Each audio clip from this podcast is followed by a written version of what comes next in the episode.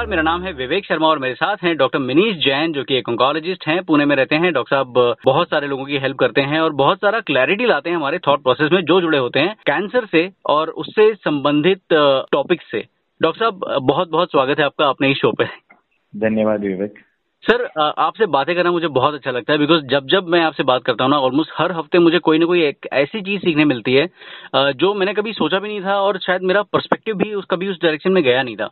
मेरे एक गुरु जी हुआ करते थे, वो हमेशा बोलते थे विवेक ज़िंदगी जो है ना, एकदम कैमरे की तरह है। आप जिस चीज़ की तरफ़ उसको रखते हो ना, वो उसको जूम कर देती है, वो बड़ा कर देती है। और मैं शुक्रगुजार हूँ कि आपसे यू नो कैंसर के बारे में जो कि इतनी बड़ी इतनी जटिल समस्या है इसके बारे में हम बात करते हैं और काफ़ी सारी क्लैरिटी लाते हैं हमारे लिसनर्स के लाइफ में। डॉक्टर साहब एक बड़ी पॉपुलर न्यूज़ आजकल चल रही है। कहीं पे एक क्लिनिकल ट्रायल हुआ था जहाँ पे 18 मरीजों को जो है इम्यूनोथेरेपी दी गई थी। इम्यूनोथेरेपी का मुझे एक्चुअली रिलेट इसलिए हुआ कि अभी पिछले एपिसोड में हमने जो है इम्यूनोथेरेपी के बारे में बात करी थी और उसमें ऐसा पाया गया कि अठारह के अठारह जो मरीज़ हैं वो उनमें कैंसर के ट्रेसेस कम हो गए या खत्म हो गए शायद? ये एक ड्रग है डोस्टारिलीमैप करके जो कि अभी एंडोमेट्रियल कैंसर के लिए अप्रूव हो गया है लेकिन ये जो कैंसर के लिए ट्रीटमेंट दी गई थी ये 18 पेशेंट न्यूयॉर्क में एक स्टडी हुई थी जिसमें रेक्टल कैंसर के लिए दिया गया था एवरी थ्री वीक्स दिया गया था और ये छह महीने बाद में जो नॉर्मली हम ये कैंसर में सर्जरी करते रेडिएशन करते कीमो देते तो ये ना देते हुए और जो तीस टक्का लोगों का हमको जो संडास की जगह होती है वो भी बाहर निकालनी पड़ती है थैली के रूप में तो वो भी नहीं करना पड़ा और ये एक बहुत ही मेरेकुलस चीज़ थी कि पूरे के पूरे पेशेंट इसमें रिस्पॉन्ड किए गए थे तो ये बहुत ही नई चीज़ आजकल ऑन्कोलॉजी में हो रही है। और जो कि हमने पहले कभी सोचा नहीं था और वो सब चीज़ें देख के बहुत मज़ा आ रहा है क्योंकि मैंने ऑन्कोलॉजी ज्वाइन किया था 94 में हाँ। और तब तो ऐसा था कि कैंसर का डायग्नोसिस हम लोग करते थे और उसके बाद में हम लोग राह देखते थे कि अब कितने दिन ये पेशेंट बचेगा। हम्म, एक। मज़ेदार किस्सा बताता हूँ एक पेशेंट था जिसके पास 35 एक्सरेज थे जो सात साल तक वो एक्सरेज लेके उसने एक छोटे ट्यूमर को बड़ा होते हुए देखा था। ये 95 96 की बात होगी। तो वो जब हमारे पास में आया तो उसके पास 35 एक्सरेज थे। सात साल से वो एक ट्यूमर को फॉलो कर रहा था और जब वो डायग्नोज हुआ पैंतीस एक्सरेज के बाद हम्म। उसके बाद में वो पाँच छह महीने बाद में उसकी डेथ हो गई तो ऐसा एक वो बात हुआ था कि शायद हम सिर्फ़ उसके एक्सरे कराते तो शायद लंबा जीता उस हम्म। जमाने में कैंसर को ऐसा देखा जाता था हम्म। यानी कि आपने कुछ नहीं किया तो शायद वो ज़्यादा जिएगा लेकिन अभी जो स्थिति है ये कैंसर की पूरी तरह से बदल गई है अभी हम कैंसर को माइक्रोस्कोपिक लेवल पे डिटेक्ट करना चाहते हैं और उसको वहीं खत्म करना चाहते हैं क्योंकि हमको पता है कि अर्ली डिटेक्शन कैन क्योर और यदि हम उसको सही दिशा में पकड़ ले और सही उसके जो म्यूटेशन से वो पकड़ ले तो हम टारगेटेड ड्रग्स दे के बिना कीमोथेरेपी दे के भी इनका लाइफ बहुत नॉर्मल की तरह रख सकते हैं। और मोनोक्लोनल इम्यूनोथेरेपीज टारगेटेड थेरेपीज हमने कई सारी बातें की है जिसने कैंसर को टोटली रिवोल्यूशनाइज कर दिया है। बिल्कुल। डॉक्टर साहब आपने शायद मैं ये कहूँ अगर तो गलत नहीं होगा कि एक कंटेक्स्ट जो है शायद सेट हो गया हमारे आज के डिस्कशन का। और क्योंकि आपने बात करी इम्यूनोथेरेपी की और टारगेटेड थेरेपी की और आपने बात करी थी डायग्नोसिस की कि कैसे कितना सारा एवोल्यूशन आया है। और इसमें एक बड़ी बात जो मैं अमूमन जो है आपसे भी सुनता हूँ और कई जगह पढ़ता भी हूँ बायोप्सी की बात करी जाती है। और आपने एक एपिसोड में बताया था कि लिक्विड बायोप्सी और solid I mean tissue biopsy दो चीज़ें होती हैं। तो डॉक्टर साहब ये लिक्विड बायोप्सी क्या होती है? मतलब समझ में थोड़ा सा कम आता है ये। या लिक्विड बायोप्सी देखो जब हम खून में से कोई टेस्टिंग करते या सलाइवा में से करते या स्टूल्स में से करते या यूरिन में से करते जो कि हमारे बॉडी के लिक्विड है इसमें जब हम ट्यूमर को आइडेंटिफाई करते हैं तो इसको लिक्विड बायोप्सी बोली जाती है। जब हम ट्यूमर में से एक टुकड़ा निकालते हैं तो उसको सॉलिड यानी टिश्यू बायोप्सी या सॉलिड बायोप्सी या जो भी आप बोलना चाहो हम्म, हम्म, हम्म। लेकिन लिक्विड बायोप्सी होती है ब्लड में से लिया गया यूरिन में से लिया गया स्टूल्स में से लिया गया सलाइवा में से लिया गया कैंसर सेल का या तो सेल या उसका डीएनए। जो कभी कभी जब सेल टूटता है तो उसका डीएनए शेड होता है। तो इसको सर्कुलेटिंग ट्यूमर सेल्स यानी सीटीसी या सर्कुलेटिंग डीएनए फ्रैगमेंट यानी सीटीडीएनए ऐसा बोला जाता है। इसको जब हम देखते हैं तो इसको लिक्विड बायोप्सी बोला जाता है। और ये लिक्विड बायोप्सी लेने का फ्लो बहुत सिंपल होता है जब कैंसर पेशेंट फिजिशियन को आके मिलता है हाँ। और उनको लगता है कि इसकी टिश्यू बायोप्सी करना बहुत मुश्किल है ट्यूमर बहुत अंदर बैठा है लंग के अंदर है पंक्चर होने के चांसेस है लंग के तो फिर वो ब्लड में से आप उनका सैंपल ले सकते हो जब आप ब्लड में से सैंपल लेते हो तो आपको सर्कुलेटिंग ट्यूमर सेल्स मिलते हैं यानी जैसे अक्खे सेल्स भी हो सकते हैं ब्लड में या हाँ। वो टूट के उसके डीएनए भी घूम सकते हैं जो कि बहुत ही कम ब्लड में हाँ। हम उसको पिकअप कर सकते हैं। अच्छा। यानी point five M L blood भी हो तो उसमें आप पिकअप कर सकते हो। एक एम एल ब्लड भी हो तो आप उसमें से पिकअप कर सकते हो। और फिर उसको हम सेपरेट आउट करते हैं। यानी बहुत टाइनी टिश्यू के अंदर से हम वो डाटा कलेक्ट कर सकते हैं। जब वो ले लिया जाता है तो उसके अंदर वो ब्लड को सेपरेट करके प्लाज्मा निकाल लिया जाता है। हम्म। उसमें से फिर हम वो पेशेंट का जो डीएनए होता है वो एक्सट्रैक्ट कर लेते हैं। वो डीएनए को फिर हम एनालाइज करते हैं जो एक दिन से नौ दिन के अंदर हमको सारा इन्फॉर्मेशन दे देता है। कोई लैब्स तो कोई रिपोर्ट एक दो दिन में भी दे देती है जो कि बहुत फास्ट है। उसके बाद में वो जो रिपोर्टिंग होती है उसमें हमको ट्यूमर कहाँ से निकला था कौन से टाइप का है उसमें कौन से म्यूटेशन एनालाइज हो रहे हैं और उसकी ट्रीटमेंट क्या होगी? और यदि कोई पेशेंट ट्रीटमेंट पे चल रहा है तो ट्रीटमेंट देते वक्त में उसका ट्यूमर म्यूटेशन में चला गया है क्या? रेजिस्टेंस में चला गया है क्या? या फिर वो अभी रिस्पॉन्स नहीं कर रहा है तो कोई नया दवाई काम करने वाला है क्या इस तरह की काफ़ी सारी इन्फॉर्मेशन यानी diagnosis response recurrence progression and नए म्यूटेशन हम्म। इस तरह के काफ़ी एप्लीकेशन है और नॉर्मली जब हम बायोप्सी करते हैं तो हम उसके अंदर का एक ही छोटा हिस्सा निकाल रहे हैं लेकिन हम जब सर्कुलेटिंग ट्यूमर सेल्स देखते हैं तो हम पूरा ट्यूमर का हम्म। एक सार निकाल रहे हैं तो जिसमें मिस आउट होने के म्यूटेशन बहुत कम चांसेस होते हैं। क्योंकि वो सारे ट्यूमर सेल्स जड़ रहे हैं। ओके यानी आप एक डाल पे का पत्ता निकाल के नहीं बोल रहे हो कि यहाँ हरा है दूसरी तरफ़ पीला होगा। अच्छा। आप जब नीचे गिरे हुए पत्ते कलेक्ट कर रहे हो तो उसमें हरा पीला लाल सभी दिख रहे हैं आपको। अच्छा डॉक्टर साहब ये फ़र्क क्या होता है? मतलब टिश्यू बायोप्सी और मतलब कौन सा बेहतर होता है? ऐसा कुछ है इसमें नहीं ये ऐसा नहीं है कौन सा बेटर है। ये दोनों कॉम्प्लीमेंट्री है। अच्छा। देखो हमारा प्रॉब्लम ये है कि हम सीधा एक एंड से यानी जैसे एक पेंडुलम होता है ना तो वो राइट में भी जाना चाहिए लेफ़्ट में भी जाना चाहिए। तभी वो ताल बन के रहेगा। आप एक ही जगह जाके रुक जाओगे ना तो आप फिर चला नहीं पाओगे। तो इसीलिए दोनों चीज़ इंपॉर्टेंट है। टिश्यू बायोप्सीज भी इंपॉर्टेंट है और सर्कुलेटिंग ट्यूमर सेल्स कलेक्ट करना भी क्योंकि क्या होता है देखो टिश्यू बायोप्सी एक्यूरेट होती है सौ टक्का। जब आपने ट्यूमर निकाल लिया तो आपको आंसर मिलना ही है। सर्कुलेटिंग ट्यूमर सेल्स का प्रॉब्लम ये है वो सेवेंटी परसेंट एक्यूरेसी है। सौ टक्का नहीं है। तो हर किसी के सेल्स झड़ेंगे ही ब्लड में और जब झड़ेंगे तो आपको मिलेंगे ही ब्लड में ज़रूरी नहीं तो यदि आपको नहीं मिला इसका मतलब फिर आप ये नहीं कि ट्यूमर नहीं बॉडी में। तो वहाँ पर आपका खर्चा भी बढ़ता है। देखो सर्कुलेटिंग ट्यूमर सेल्स को एनालाइज करना डबल कॉस्ट होती है। टिश्यू में से एनालाइज करना एक तो सौ टक्का है। हाँ। दूसरी बात वो सस्ता हाँ।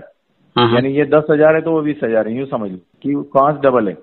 Okay. तो दूसरी बात आप जब टिश्यू होता है ना तो आपके पास में एनालाइज करने के लिए आप बीस मार्कर्स भी ले सकते हो पचास भी ले सकते हो।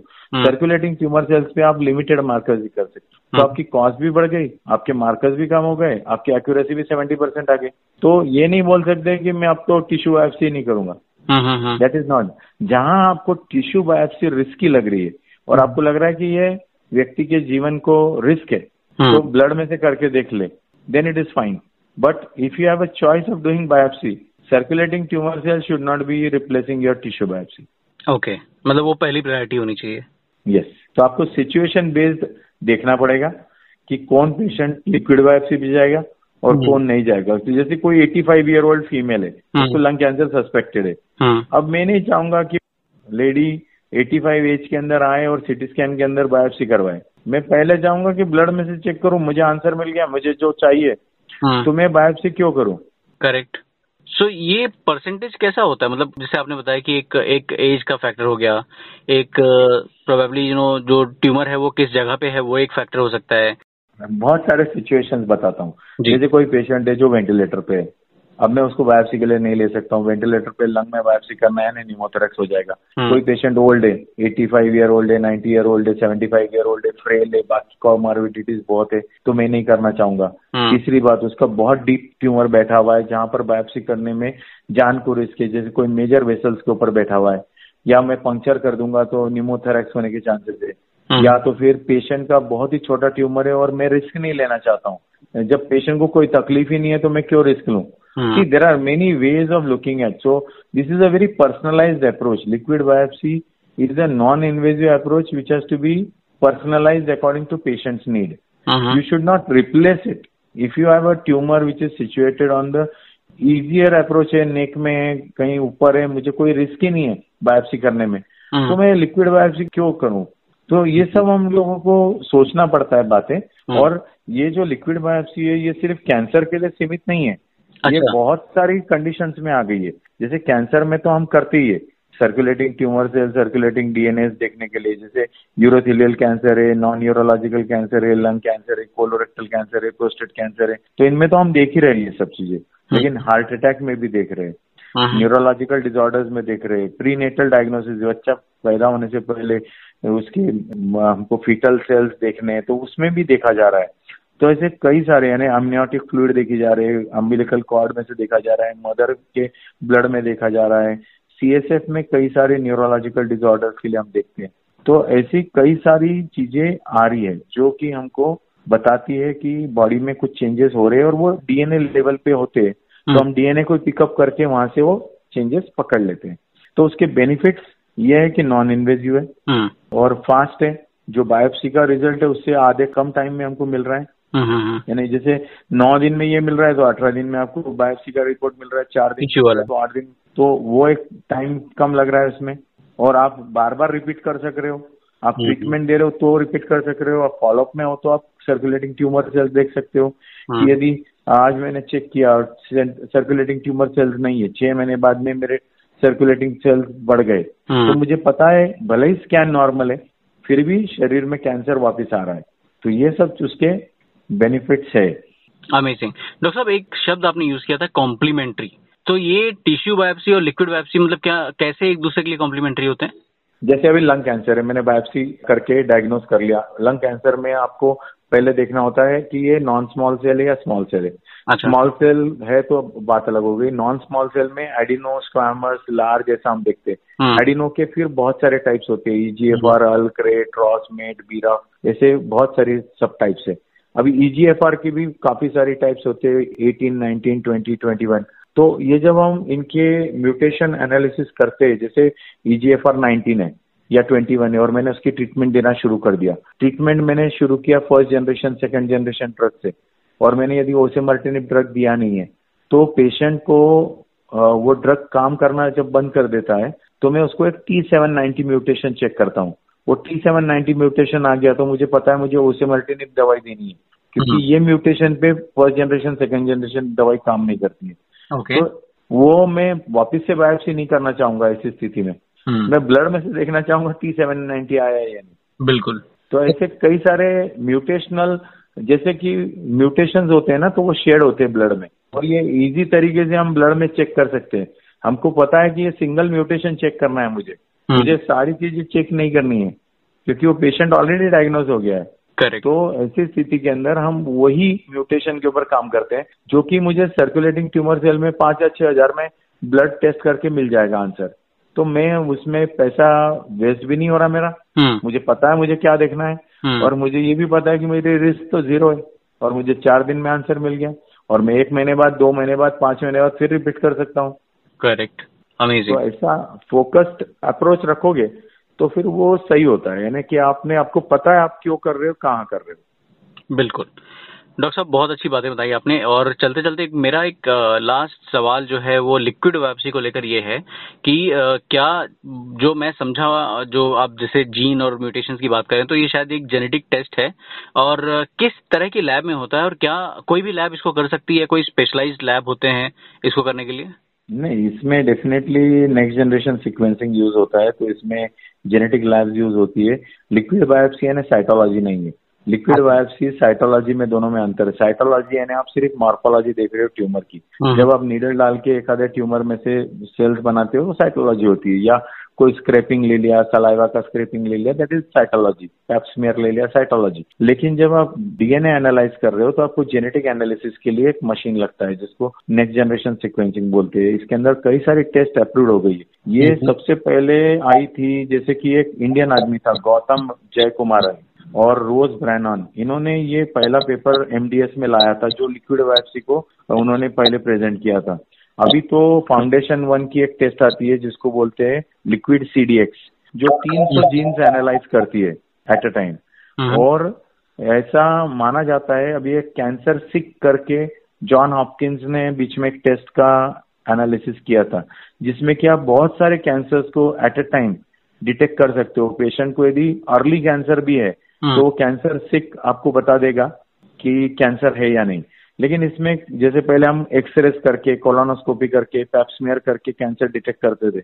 हम्म। तो इसमें आपने ब्लड लिया थोड़ा सा ब्लड लिया और उसमें पता कर लिया शरीर में कोई कैंसर के कहीं पे भी अंश है और वो कहाँ से शुरुआत हुई वो भी पता चल जाता है। जैसे ओवेरियन कैंसर प्रोस्टेट कैंसर ये सब आप डायग्नोस कर सकते हो। सिंपल ब्लड टेस्ट से और बता सकते हो। लेकिन ये अभी लार्ज एप्लीकेशंस में नहीं आया है। यानी हम्म। आज मैं ये नहीं बोल सकता हूँ कि आप जाके ब्लड टेस्ट करा लो और आपका कैंसर डायग्नोज हो जाएगा। लेकिन ये यूज़ नहीं कर सकते इसको। आज नहीं कर सकते लेकिन ये होने वाला है। और ये अभी शुरुआत हो गई है लेकिन पब्लिक के लिए अवेलेबिलिटी लिमिटेड है अभी भी। यानी this is not applied in practice it is applied in parts right now अभी जैसे मैंने बताया कि हम कुछ कुछ इंडिकेशंस में इसको अप्लाई कर रहे हैं। अभी हम इसको पूरा नहीं अप्लाई कर रहे लेकिन फ्यूचर में पाँच साल बाद दस साल बाद ये पूरी तरह से एप्लीकेबल हो जाएगा कि एक ब्लड ड्रॉप के ऊपर आप बता पाओगे किसको कैंसर है कहाँ से शुरुआत हुई है आपको बायोप्सी शायद करना नहीं पड़े। आप स्कैन भी शायद उसके बाद में करें कि पहले आपने डिटेक्ट कर लिया ब्लड में है अभी मुझे स्कैन करना है ये वाले हिस्से का। यानी इस तरह से ये होने वाला है। लेकिन आज इसको आप इस तरह से अप्लाई नहीं कर सकते हो। Super thank you so much doctor साहब. और आपको बता दूँ कि मतलब आपके चाहने वालों का जो काफिला है वो बढ़ता जा रहा है और बहुत सारे लोग जो है हमारे पॉडकास्ट को सुनते हैं और यू नो समर्थन करते हैं इसका और शेयर करते हैं तमाम तरह से. और अगर आप हमें सुन रहे हैं और आपके मन में कोई ऐसी बात है जो आप पूछना चाहेंगे साक्षात डॉक्टर मनीष जैन से तो आप बिल्कुल पूछ सकते हैं. डॉक्टर साहब इज़ वेरी अप्रोचेबल बहुत आसान है इन तक पहुँचना और आपके जो भी कैंसर रिलेटेड या ट्रीटमेंट रिलेटेड या कोई भी ऐसी चीज़ जो यू नो डॉक्टर साहब के परव्यू में आती है, आप बिल्कुल पूछ सकते हैं. सिर्फ़ उंगली को थोड़ी तकलीफ़ दीजिए और ईमेल कर दीजिए डॉक्टर साहब को। डॉक्टर साहब का जो ईमेल आईडी है वो लिख लीजिए, वो कुछ इस प्रकार है Minish Jain zero zero nine at the rate Gmail dot com यानी कि M I N I S H J A I N zero zero nine at the rate G M A I L dot C O M और मिलते हैं cancer की बात doctor Manish Jain के साथ इस पॉडकास्ट प्लेटफॉर्म पे। बने रहिए हमारे साथ और सुनते रहिए, बहुत मज़ा आएगा, बहुत कुछ सीखेंगे हम लोग। एंड डॉक्टर साहब बहुत बहुत धन्यवाद आपका। Thank you so much thank you Vivek thank you